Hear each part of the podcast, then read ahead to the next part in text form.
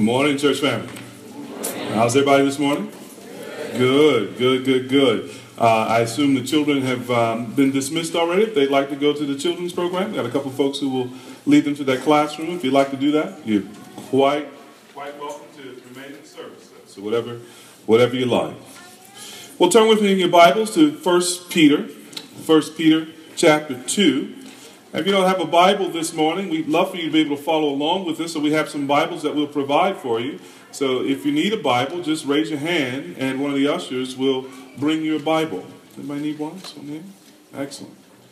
We're in 1 Peter chapter 2. And uh, maybe Joe or Jeff, you might flip into the Bible real quickly and tell me what page number that's on. I have a little sword drill. Uh, 1014. See, Joe, he's quicker.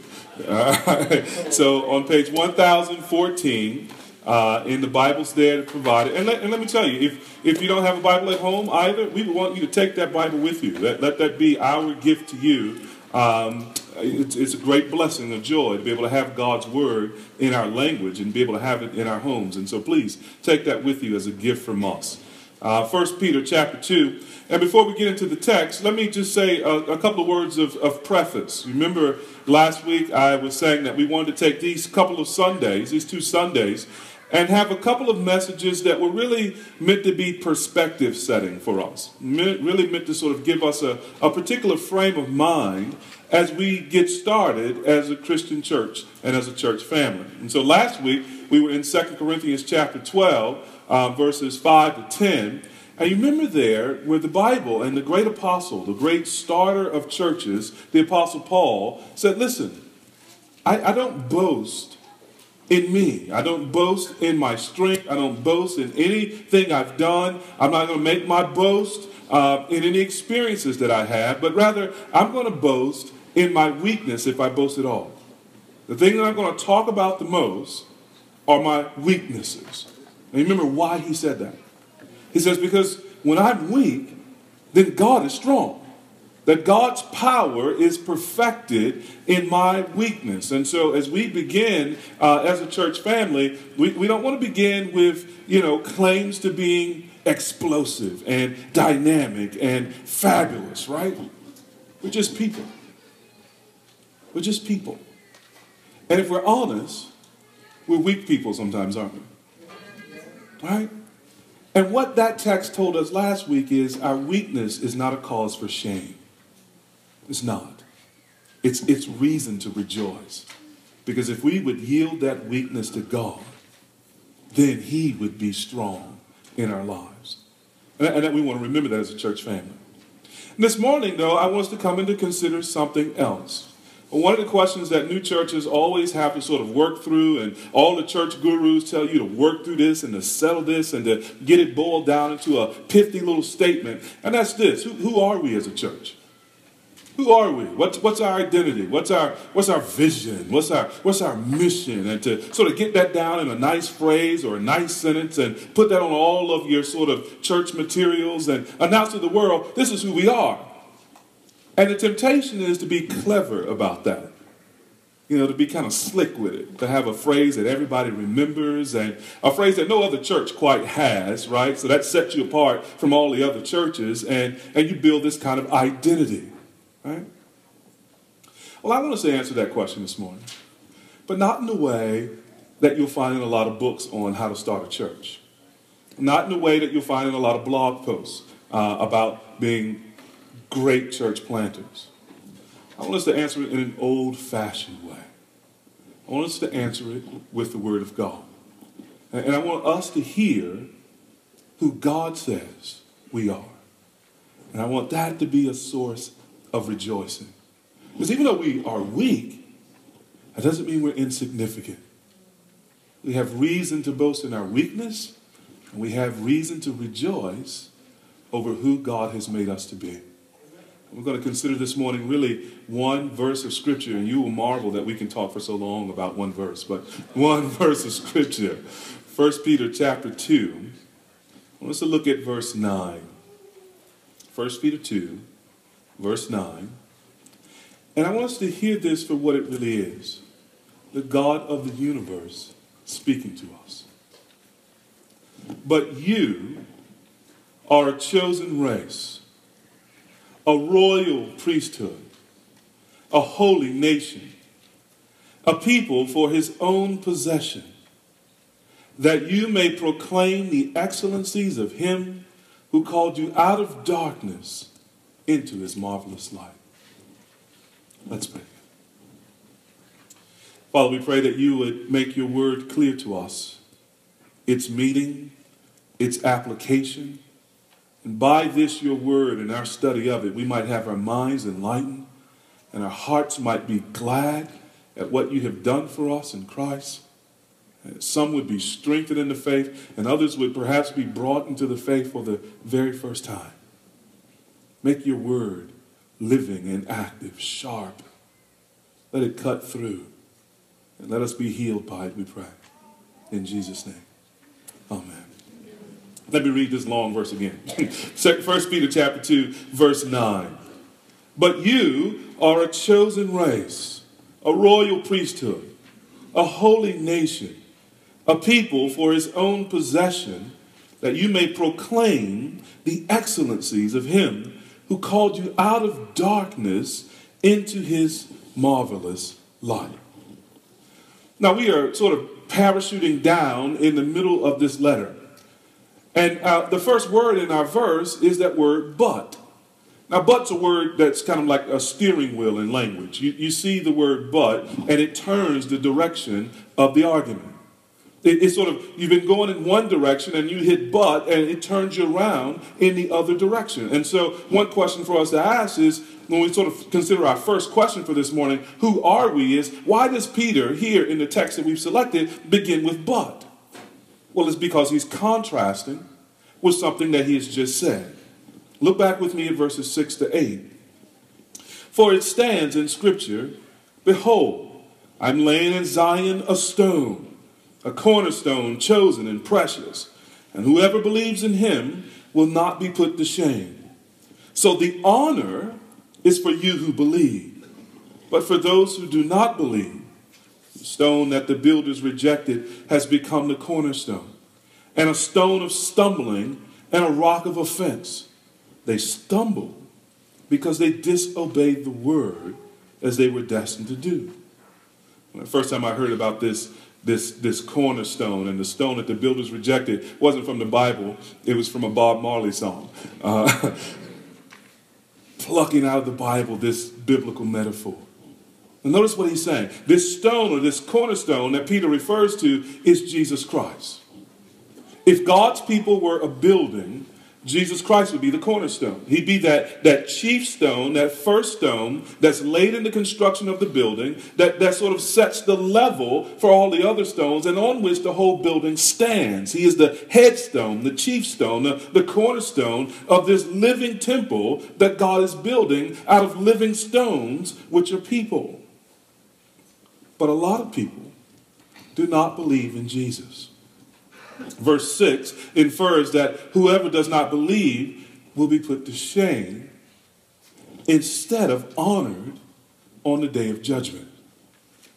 For those who do not believe in Jesus, Jesus is still a stone, but instead of a, stone, a cornerstone, notice he's a stone of stumbling, a stone of offense.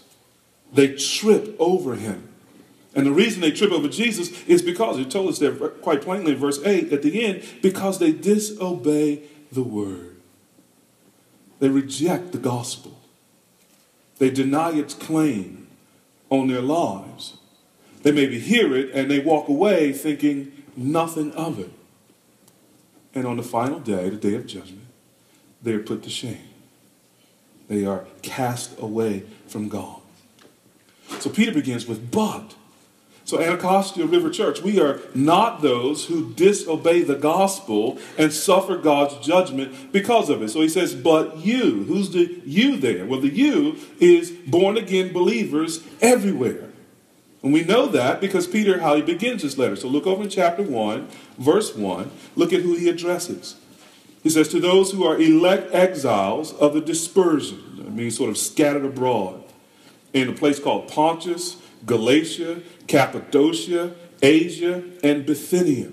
All over the sort of known Mediterranean world are these people to whom uh, Peter is now writing. This is, these are Christians sort of everywhere in Peter's time. And we know this applies to born again Christians because of what he says in verse 3 of chapter 1. Do you see that there? Blessed be the God and Father of our Lord Jesus Christ. According to his great mercy, he has caused us to be born again to a living hope through the resurrection of Jesus Christ from the dead. A Christian is someone who was spiritually dead because of sin, but who has been now given a new life. They have been raised from that spiritual death to spiritual life and given this great hope, not only for this life, but for the life to come, because God raised them from the dead through faith in the resurrected Jesus Christ. And that, that raising them from the spiritual death is to be born again. It's to be given a new life, a spiritual life, and to have that planted in you such that you live forever the very life of God in your own soul. And that happens through faith. It happens through believing the gospel of Jesus Christ. And we see that Peter says that for us. Look in verses 23 and 24 of chapter 1. Notice what Peter writes for us. He says, Since you have been born again, that's what we're talking about, right? Not of perishable seed, but of imperishable through the living and abiding word of God. Two different types of seeds, right? One, one kind of seed you plant in the ground, it doesn't last forever it sprouts up and turns into a plant. And sooner or later, as people say, that plant will likely die. It's not that kind of perishable seed that goes away, but it's an imperishable seed. It's an everlasting seed that never wastes, that never dies. Now, notice what he says. You've been born again, not of perishable seed, but of imperishable, through the living and abiding word of God. That's the imperishable seed. This book lives and it abides, it will remain forever. The truth, these words live and they give life. And notice the contrast in verses 24 and 25. All flesh is like grass, and all its glory like the flower of grass. The grass withers and the flower falls. That's, that's what all human flesh is like. That's what all human seeds are like. That's what all natural seeds are like. They're like grass that withers in the fall and the winter and passes away. But verse 25, the word of the Lord remains forever. And this word is the good news that was preached to you. Perhaps you're new to Christianity. Perhaps you're new to uh, Christian church services like this one. Perhaps you're new to hearing sermons like this one. It's a great thing to be new to the Word of God. It's a great thing to be new to the Bible and new to sermons. You'll hear us sometimes speak in kind of Christianese, or language that Christians use that many other people are like, what in the world are they talking about? One of those words is gospel. That's a, that's a sweet word to us when we talk about the gospel, you've probably heard of gospel music, or, or my, my, my uh, uncles used to always argue all the time. They were, they were old men in their 70s and, and 80s, and um, my Uncle Richard was the big one. He was kind of the bully of the two. He used to pick on my Uncle Gene and tell my Uncle Gene what to do. Gene, you need to do this. And Uncle Gene invariably would say, Richard, your mouth ain't no prayer book. what you say ain't the gospel. You know, ain't the gospel true. Well, in the Bible, we have the gospel truth. And that word gospel just means what Peter says there in verse 25 good news. That's all it means is good news. And it's by hearing this good news and believing it as our own that this never dying seed, this imperishable seed which gives life, gets planted in the heart of a person and they are born again and they are made new. What is that good news? Well, that good news is the message about Jesus Christ, the Son of God. That God made the world and He made all of us in His image and in His likeness. You look around the room and what you see, in some sense, in some indescribable sense, are unique creatures who bear the likeness and the image of God. That means we are of incredible worth and value. But our first parents, Adam and Eve, sinned against God. And when they sinned, as our representatives, all the world was plunged into sin. And so now, rather than live for the God who made us, we live for ourselves. We, we turn away from Him and turn away from His Word. We turn away from His commands upon our lives and we go our own way into sin. And because of that, the God who made us is angry with us. And He has appointed a day when He will judge everyone for the lives they have lived, for the sins that they have done. And the Bible says if God should count our sins against us, who could stand? Who could stand in judgment when God, who knows our lives perfectly, begins to sort of evaluate the right and wrongs of our lives? Not as we see it, but as He sees it. I, I know I can't. But the Bible tells us something else too. This good news. Here's the really sweet part God loves us too. He's not just angry with us. He's not some far off God who is just full of wrath and vengeance and just waiting to send a lightning bolt to strike someone. No, God has done something quite different. He has sent his only son into the world. And he sent his only son into the world to do two things for sinners, two things for people like me and like you. Number one, to obey him perfectly when we did not. And in that way, Jesus supplies all the righteousness with God that we will ever need. And number two, to die in our place to suffer his wrath. And in that way, Jesus becomes the sacrifice that we need that turns away God's anger toward us. And so, because Jesus has died for us, and because he has been raised from the grave, we know that God has accepted his sacrifice. And we know that he was raised from the grave for our justification. That is, so that we would be right with God.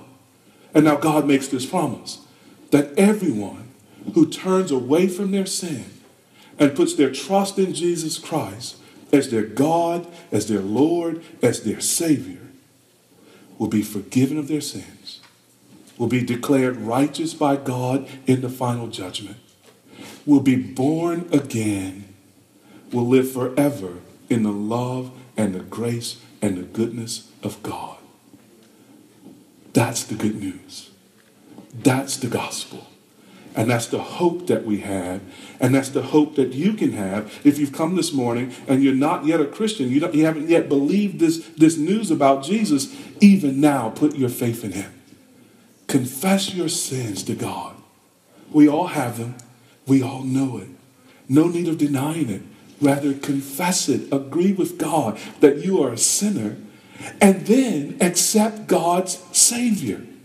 I said, God, you promised that if I would follow Jesus in faith, then all that he did to obey you would be my obedience. It would be my righteousness. And his death on the cross to atone for sin, to, to pay the penalty for sin, well, that would be my sin payment. That would be my penalty payment. And I would owe you that payment no more. And I would be reconciled to you. You promised. And I would be yours. And you would be mine. You promised. I believe you. I'm going to follow your son. If you would trust in Christ, then all that Christ is and all that Christ has done would be yours right now. This is the good news.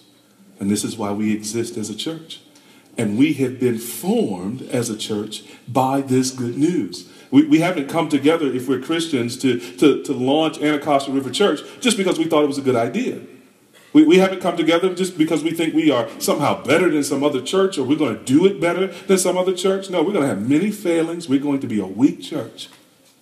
But we are formed not by our wisdom, we are formed by this message that God has loved the world and sent his only begotten Son into the world, that whosoever believes in him would not perish, but have everlasting life.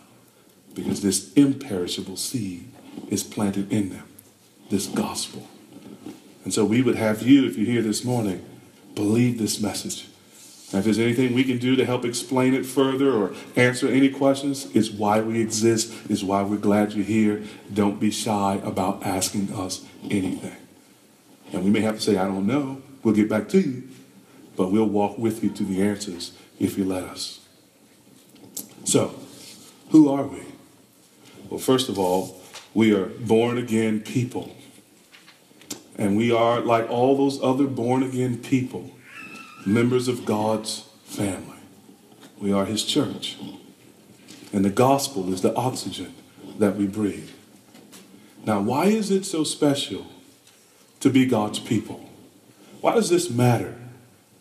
Well, I think Peter goes on to tell us this in the description that he gives us um, of ourselves. And so uh, that's really our second question for this morning. Why, why is this so special? Who are we? Well, we're, we're those who are born again by the gospel and faith in the Lord Jesus Christ. And, and why is that special? Well, here Peter gives us four metaphors. And notice now the third word in the sentence, but you are.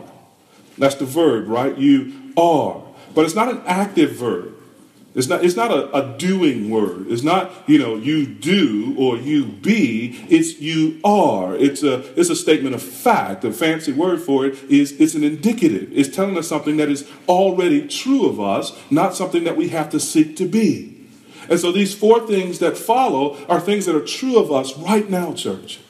These are facts about us as God sees us. And these are things for us to rejoice in. And in the background of this text are, are two other passages of Scripture. I would have you look with me there so we can consider them. The first is Deuteronomy chapter 7, verses 6 to 8. If somebody's using the Pew Bible, I don't know, Matt, if you've got that, you can holler out a page number if you like. Deuteronomy chapter 7, verses 6 to 8. Because what Peter says in 1 Peter 2 is really the fulfillment of what's been promised and what's been pictured in the Old Testament. What God said about his old covenant people, Israel. So look at Deuteronomy chapter 7 on page 152 and invite verses 6 to 8. So again, if you're new to the Bible, um, when you hear me say the chapter number, chapter 7, that's the big number. And when you hear me say the verse number, verses 6 to 8, that's the small number right? So we're in Deuteronomy chapter 7, big number, verse 6, small number. And God here speaking to Israel, his Old Testament people, and notice what he says. It says, For you are a people holy to the Lord your God. The Lord your God has chosen you to be a people for his treasured possession. Out of all the peoples who are on the face of the earth, it was not because you were more in number than any other people that the Lord set his love on you and chose you, for you were the fewest of all peoples. But it is because the Lord loves you and is keeping the oath he swore to your fathers. That's the statement that God's prophet Moses made to Israel there when God was first pulling them together as a people. Peter has that in the back of his mind, Deuteronomy 7. And you'll see that some of the terms that Moses was using here in Deuteronomy 7, Peter picks them right up and uses them of the church in 1 Peter chapter 2. The other passage that we want to keep in mind that's kind of background here is Isaiah chapter 23, or excuse me, chapter 43. Isaiah 43, verses 20 and 21. Page 604, if you're using one of the Bibles uh, from, the, from the pew or provided. Isaiah 43, verses 20 and 21. Now, notice Isaiah is preaching or prophesying many, many, many years later after Moses. Uh, and he's prophesying to Israel, that people that Moses uh, sort of delivered from Egypt, he's prophesying to them, uh, Israel now in, in the midst of Babylonian captivity and, and in the aftermath of that. And here's what he says Deuteronomy 43, verses 20 and 21. That's not right. Isaiah 43, 20 and 21. He says, the, the wild beasts will honor me, the jackals and the ostriches. For I give water in the wilderness, rivers in the desert, to give drink to my chosen people, the people whom I formed for myself, that they might declare my praise. Now, here's God using as an example how he provides to the wild beasts, as a way of telling his people he's going to provide for them too. And he's going to do these mighty works in their lives so that they would declare his praises to the nations. Now, look back over in 1 Peter 2, verse 9. And let me read again that sentence for us and see how, how Peter pulls those two things together. Notice now. But you are a chosen race, a royal priesthood, a holy nation, a people for his own possession, that you may proclaim the excellencies of him who called you out of darkness into his marvelous light.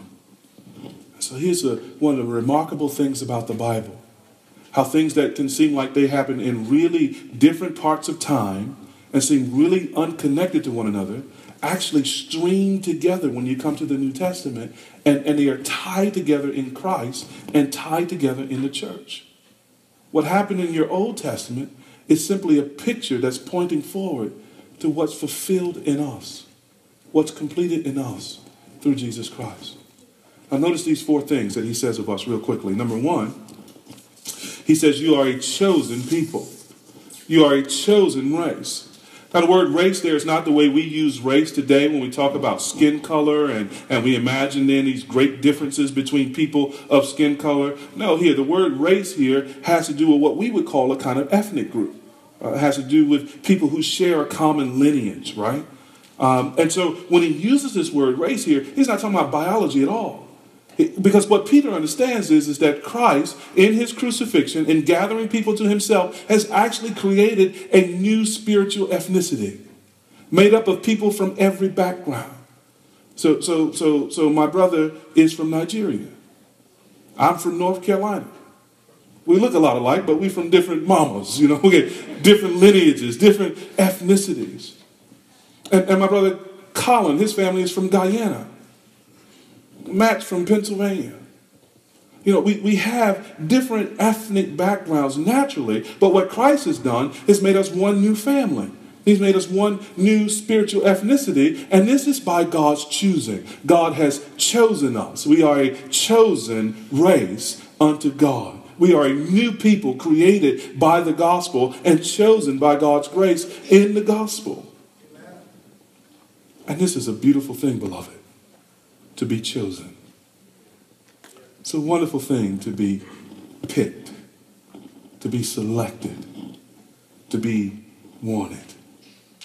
We all have experiences if this, don't we? We maybe go to the playground or at school, we have recess and we play kickball or basketball or football. And you got a couple of captains and they start choosing. And all the while you're standing there while they're choosing, you, you're thinking like, pick me, pick me, pick me. The last thing you want to be is last, right? You, you standing there next to the kid that you know is is always sort of by themselves, don't know how to play any of the games. You're like, ooh, pick me before him, pick me before him. We want to be picked. Or the, the joy and the wonder and the blessing of, of being of being chosen. When you've been going out for a while and you go out on what seems like a another date like all the other dates and something something different happens he falls to one knee and you panic. Ooh, what's, what's happening here? And he reaches in his pocket and he pulls out a, a box. If he doesn't have money, maybe it's just wrapped up in tissue paper or something. But he, he, uh, he pulls out something out of his pocket and, and he, he pops the question. Now, when that happens, the lady isn't thinking, what about all the other women in the world who aren't chosen tonight? She's thrilled that he has chosen her. And in that nervous moment, when he hands her the ring and says, Will you marry me? And, and she's, Ooh. Now, ladies, here's the thing. When he asks that question, don't be reacting all long, right? Because he's like, Okay, is that a yes? Is, you know, what's going on here? And she says, Finally, Yes, I'll marry you. And he now has been chosen by her. This is what we're meant to feel when we hear that the God of the universe, of all the peoples on the planet, through the gospel, chose us to be his own. And this is who we are, ARC. We are chosen race, chosen by the, the infinite God of heaven. And, and not only that, notice Peter goes on to say, not only we are a chosen race, but he says now we are royal priesthood. What a remarkable phrase that is. You don't often find those two words together royal priesthood. Again, he's borrowing from the Old Testament. In the Old Testament, Israel had a system where they had priests. Now, the thing about these priests in the Old Testament is they all had to be a part of the same family, the same clan or tribe. They all had to be Levites. So you could be an Israelite and would never have the opportunity to be a priest. And here's the thing the priests were the ones who were always before God, making offerings to God and leading the people in worship. They had no inheritance among the people. The Levites didn't receive any land among the people because God would be their inheritance, right? Their portion was to be God. And so, so when Peter says you're a royal priesthood, he's combining a couple things that are never combined because the priest never served the king. And the king was never to do the work of the priest. And whenever that happened, that went really bad. You may remember, if you know your Bibles, when King Saul got a little impatient, decided he was going to make his own offerings and, and went, made offerings before the Lord, how that angered the Lord. Or you may remember in Judges 17 and 18, uh, where this fellow decides he's going to hire a Levite to be a priest in his home. And how bad that went for everybody.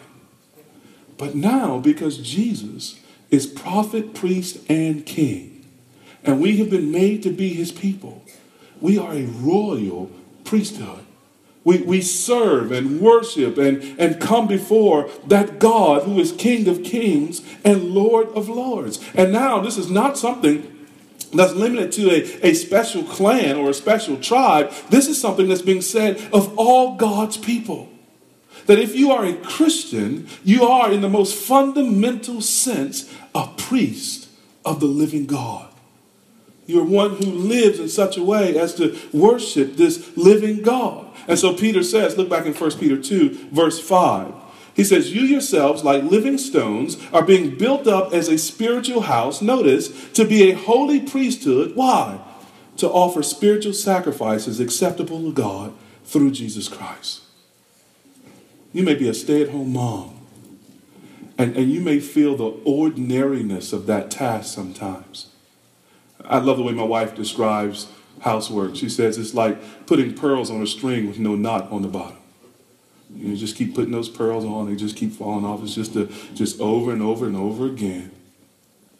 But as you put those pearls on, washing dishes, wiping noses, kissing boo-boos, you are offering priestly sacrifices to God. And, and not only that, but maybe you work for a TSA contractor. And as you go to work and, and as you endure the, the, the cantankerous attitudes of some customers, or as you have to sort of work through the, the inner office politics, you do that as a priest to God. And, and you are able, Colossians 3 24, 25, you're able to offer that, everything you do, up to God as an act of worship. And through Jesus Christ is pleasing in his sight. Or, or maybe you work in some other profession. Maybe you're an attorney or a social worker. Maybe you're, you're a teacher. Maybe you're a janitor. Doesn't matter. You are most fundamentally a priest serving God, a royal priesthood serving God. So we're not to think, even though the pastors have a unique calling that's defined by Scripture and so on, we're not to think that the pastors of the church or the ministers of the church are somehow some other class. That they are the priests and the rest of us are the, the lowly peons. No, together as a whole community, we are a priesthood and we offer service to God. This is the priesthood of, of all believers. All God's people are priests. Did you know that about yourself this morning? It's one of the wonderful things about being the people of God.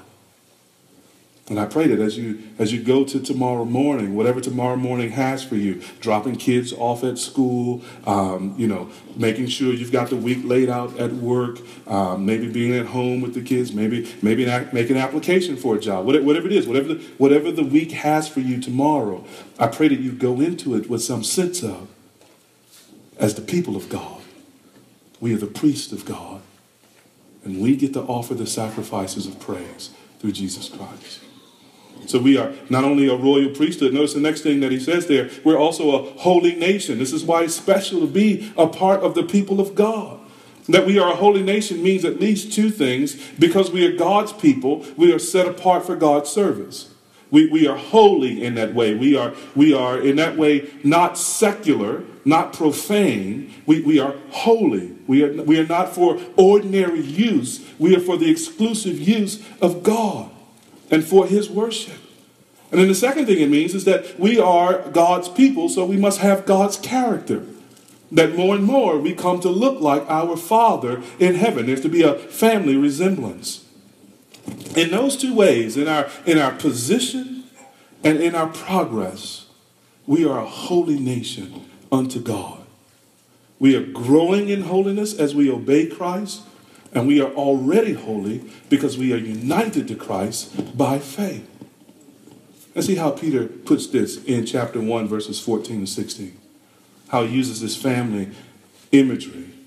As obedient children, verse 14, do not be conformed to the passions of your former ignorance, but as he who called you is holy, you also be holy in all your conduct, since it is written, You shall be holy, for I am holy. I don't know how many of you all had a father like that. A kind of father that says, Boy, you're gonna do what I say.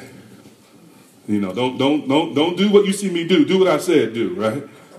You know, and uh, I, I, I hate it when my, my parents had to begin a sentence with, Boy, didn't I tell you? Boy, didn't I tell you? The truth is, they had to begin two minute sentences that way with me. Boy, didn't I tell you? And sometimes they would say, if they take me to a friend's house, they say something like this Now, uh, boy, you need to remember who you are.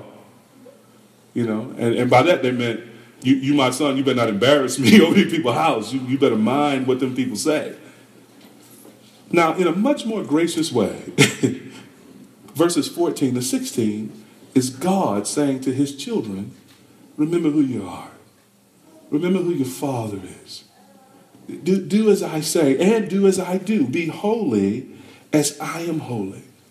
Be set apart from the world, the way I'm set apart from the world, and be growing, be increasing in holiness, that you might be conformed to my likeness and my character. And this is what it means to be the, the people of God. We are a holy nation. Unlike any other nation state in the world, unlike Israel, unlike the United States, unlike Zambia, unlike Russia, unlike China, unlike any other nation in the world, Anacostia River Church, we are a part of God's nation, of his holy people. And we are set apart from all the other peoples of the world, not in arrogance, but because God has been gracious to us. He has loved us and chosen us. And he has conferred his character upon us, that we would be holy as he is holy.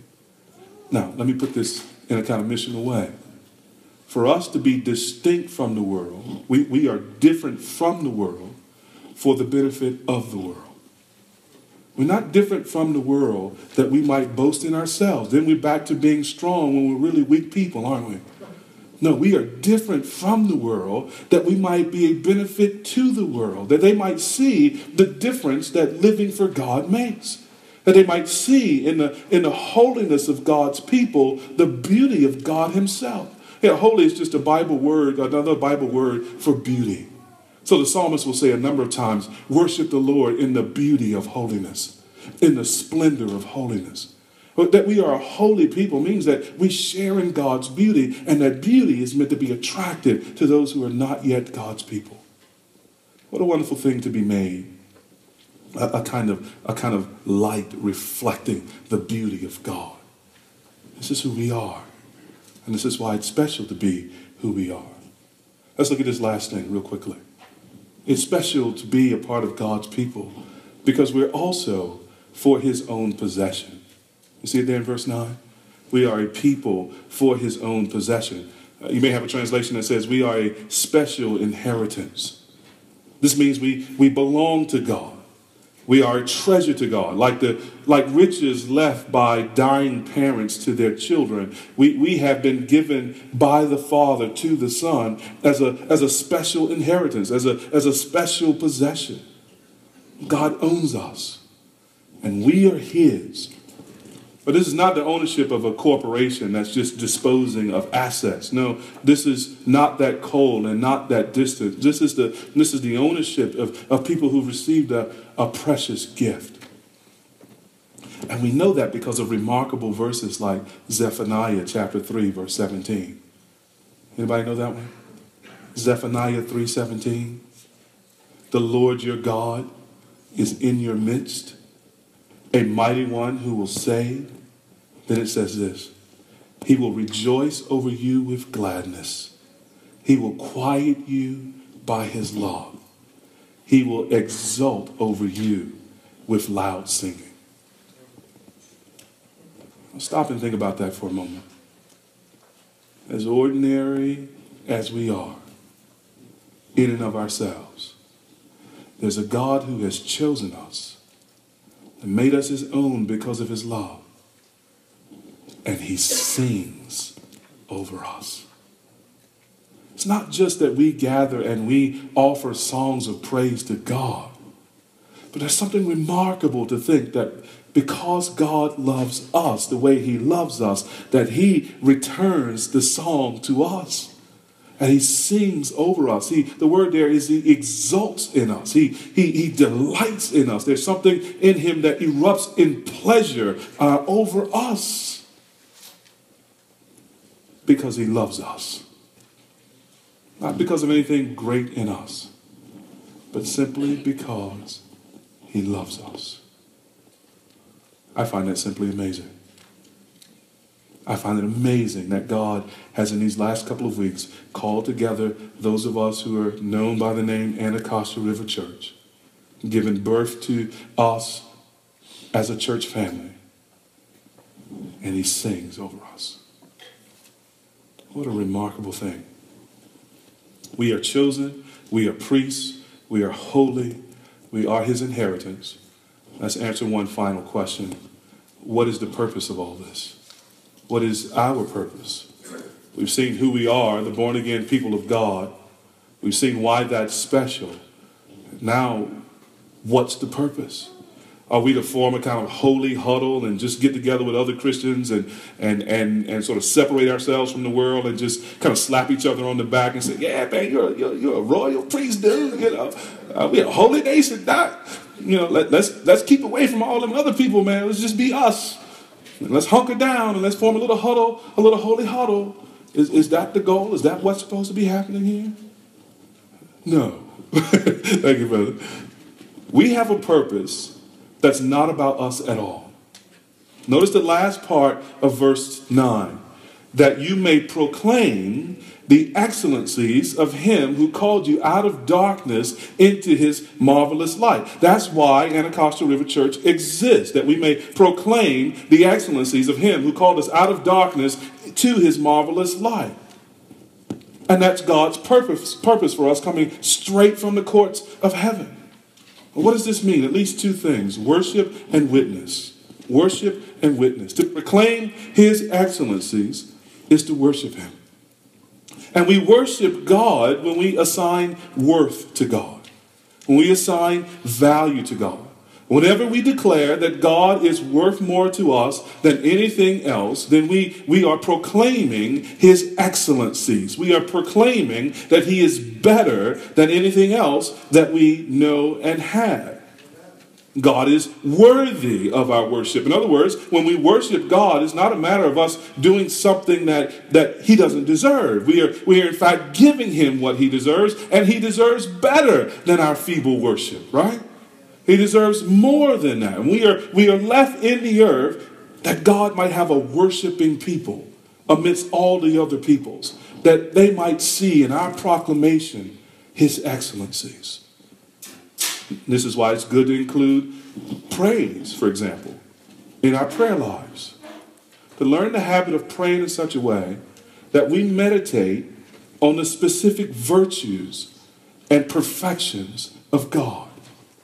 That we linger in prayer long enough to, to talk about the excellencies of God's wrath, the excellencies of His mercy, the wonder of His goodness and His love the perfection of his of his righteousness that we we pray in such a way that we we delight in his sovereignty and we delight in his humility that, that we stand in prayer staggering that, that God is both transcendent and he's immanent. He's high above us and he's down here with us. That we add that to our prayer lives, and not just our prayer lives, but our conversations with each other that our conversations be inspired more by how excellent God is, by the mighty deeds that He has done, by the praiseworthy character of God. That we say more than just praise God, but we, we add some descriptions to that. Praise God that, that in his kindness he has punished me less than my sins deserve. Praise God that in his rich grace he's given me more than my sins deserve. Praise God that He has been persevering with me in my struggles because, because He's a patient God. He's a, he's, a, he's, a, he's a forbearing God. That we, we learn to sort of inject into our speech the excellencies of God that we might make Him praiseworthy among the nations. Amen. And that our hearts might be set free to praise Him.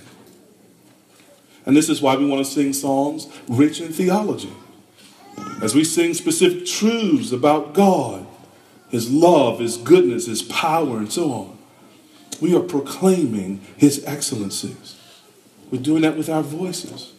And it's why I pray our singing to God is, is never tired, it's never flat, it's never unemotional or cold.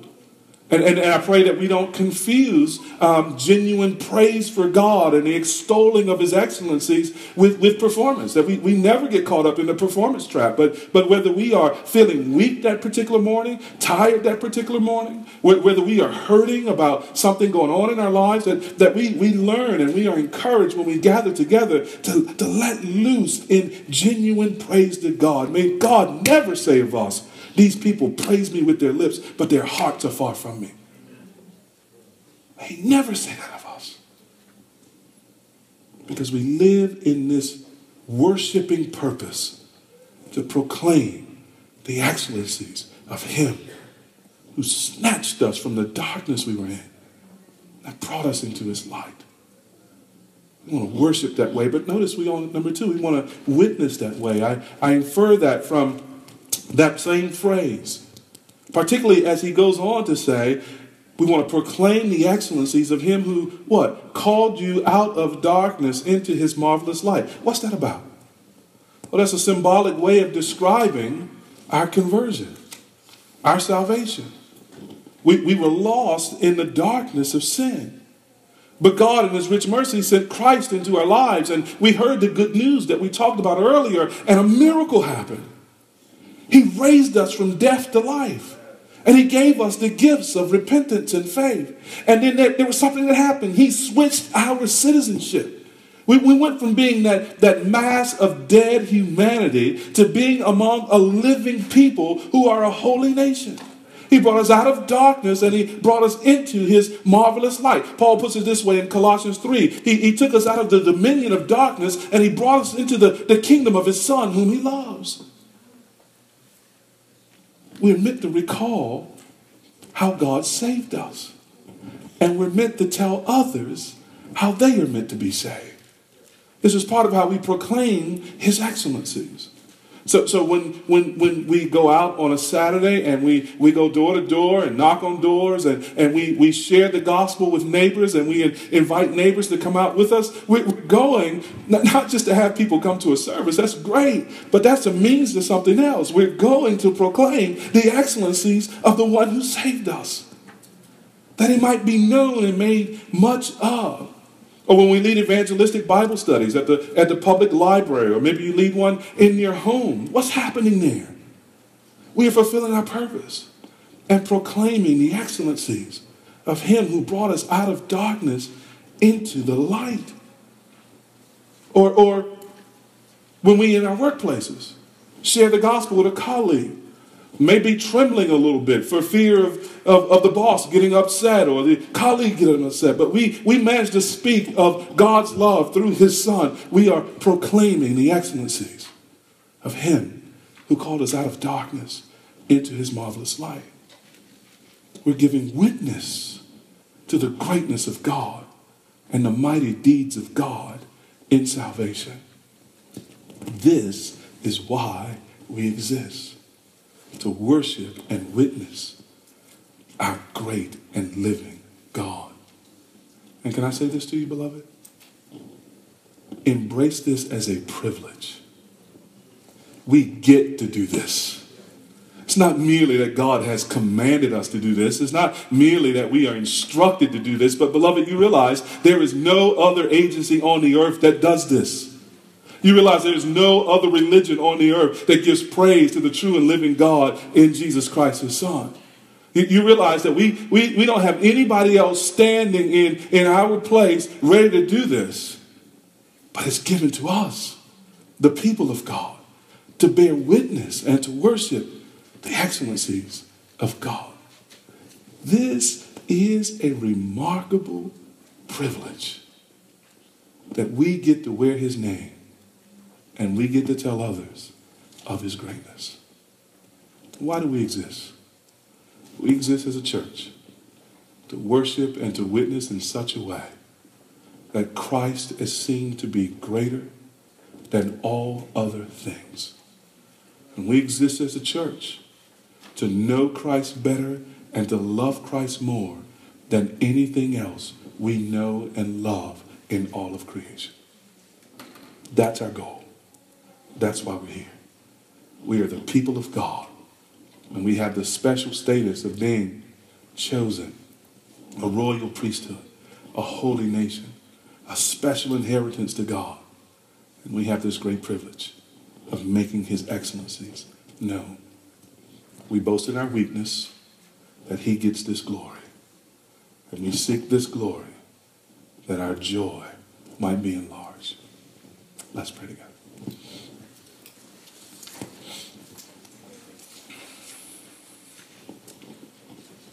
Father, we thank you for this tremendous privilege, for this wonderful grace, for this indescribable honor, really, that you have called us, O oh Lord, from many walks of life. Some of us, O oh Lord, from rural settings, some of us from city settings. You've called us from various ethnic backgrounds. You've called us from many different social standings. Some of us, Lord, educated, some of us not so much. Some of us, oh Lord, wealthy. Some of us, oh Lord, not. And without regard to any of those things about us, you loved us. Whether rich or poor, black or white, old or young, you chose us and you loved us. And you've made us a people, O Lord. You've made us a people where there is no longer Jew or Greek, slave or free, where there's no longer rich or poor, where there's no longer any of those things that the world divides itself over. You've made us one holy nation, one kingdom of priests. And you have given us this one joyful task to proclaim your excellencies in all the earth. So as we begin, O Lord, to live for you as a church, Help us to embrace our weaknesses, that your power would be perfected. But help us also to delight that we are the people of God. And not only us, but all of your churches. We are the people of God. And that is indescribable. Keep us unto yourself and keep us faithful, O Lord, we pray. In Jesus' name, amen.